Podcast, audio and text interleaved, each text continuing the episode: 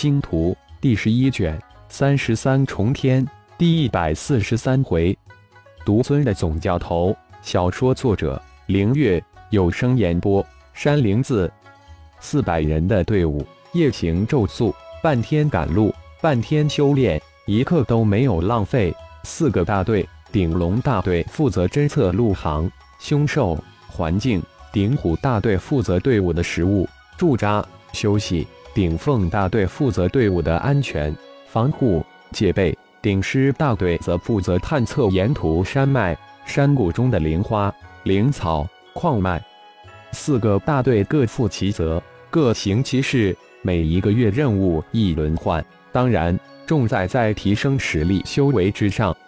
拳法、刀法由血麒麟总老头亲自教授，要求也是极其严厉。初级星武拳法要求二天学会，中级星武拳法四天必会，高级星武拳法六天。三套拳法要求十二天必须学完。学不会自有血麒麟老拳侍候。自第一、第二、第三、第四个被血麒麟总教头老拳侍候成三个猪头的事件之后，再也没有一人敢不拼命练拳。四个猪头可是他们四个大队的队长，顶龙、顶虎、顶凤、顶狮，都是人级乌战皇，是部落族长、二位长老之外最为强大、强悍的四人。就这强大无比的四人，在总教头的手中，如同泥捏的人一样，被暴打一通，毫无还手之力。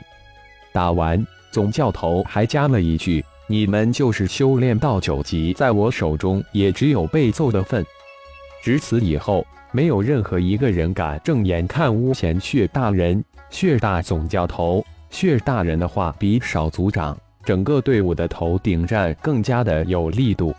二位少族长顶战、顶斗两兄弟在血大人面前都小心加小心翼翼。他们两个加上大祭司，才是被总教头操练的最惨的人。虽然没有成为猪头，但每天被打得爬都爬不起来。唯一的例外就是大祭司顶天。不过大家不到几天就知道，这个大祭司顶天绝对却是一个妖孽，一个让人彻底无语的妖孽。大祭司的修为几乎几天一升，不到半个月就提升到六级顶峰，也就是天级乌战将。估计除了总教头血大人之外，没有任何一人能胜之。不过，虽然比不上妖孽的大祭司，但他们却是痛并快乐着。仅仅半个月，就有五十族人提升了一级，毫无例外，五十个人级乌战士全部进阶地级乌战士。其他人虽然没能进阶，但自身的提升却是每天都能感觉得到。相信用不了多久，提升一级绝对是毫无问题。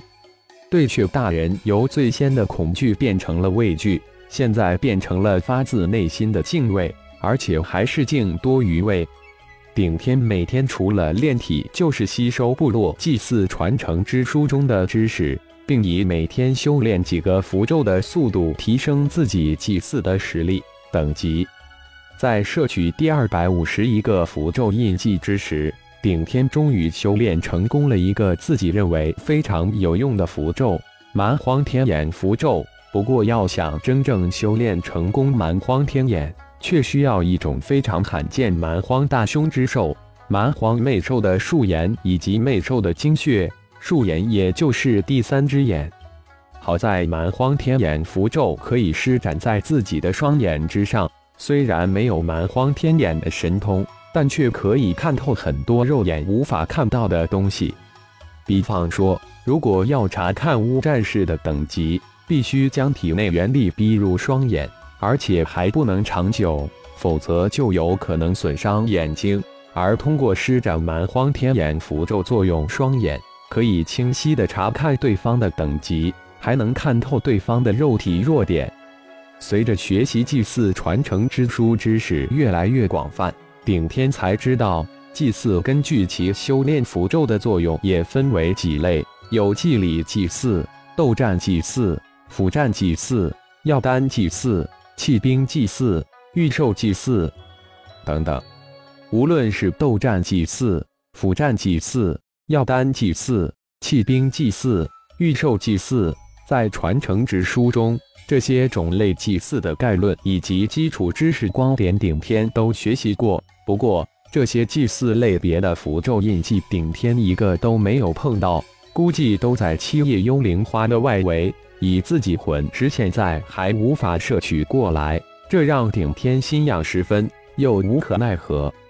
而顶天现在修炼的几乎都是祭礼祭祀的符咒，蛮荒天眼咒是第一个非祭礼符咒。修炼成功后，立即给自己的双眼施展了一次蛮荒天眼咒，顿时感觉双眼的不同。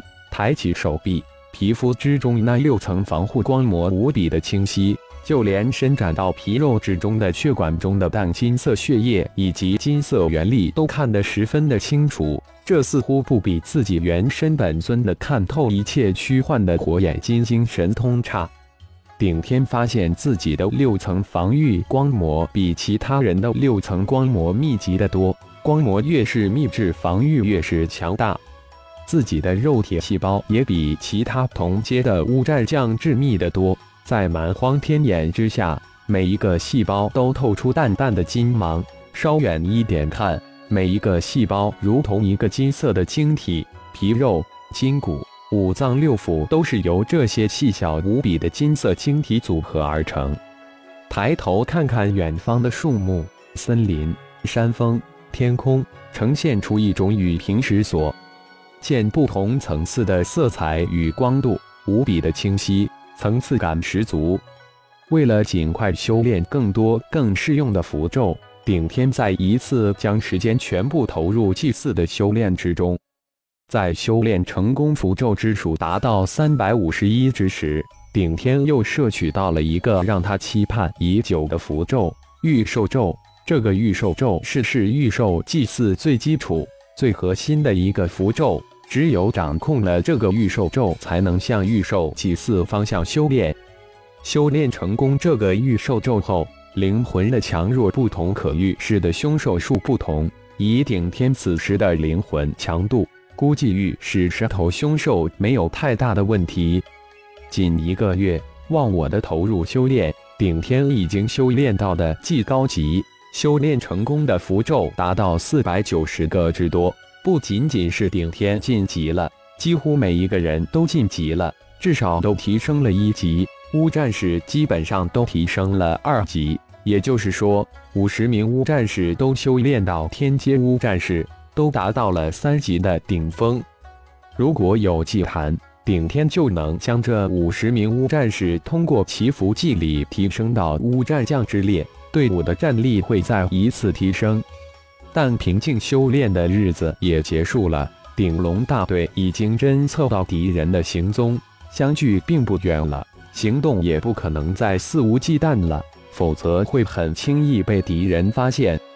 终于掌握了那一些适用的符咒了，这半个月的全勤投入没有白费。顶天从修炼之中退了出来，顶石刚刚来通知自己要开会。顶天突然感觉的，掌握的符咒越多，更需要掌握的符咒也越多，似乎自己陷入了一个修炼符咒的陷阱一般，随使自己不停的修炼符咒，越是修炼，越感觉自己的不足。前二天，金岩就通过灵魂通道传回消息说，已经发现了敌人的踪迹，看来部落的伺候终于发现了敌人了，离岩字部落应该不会太远了。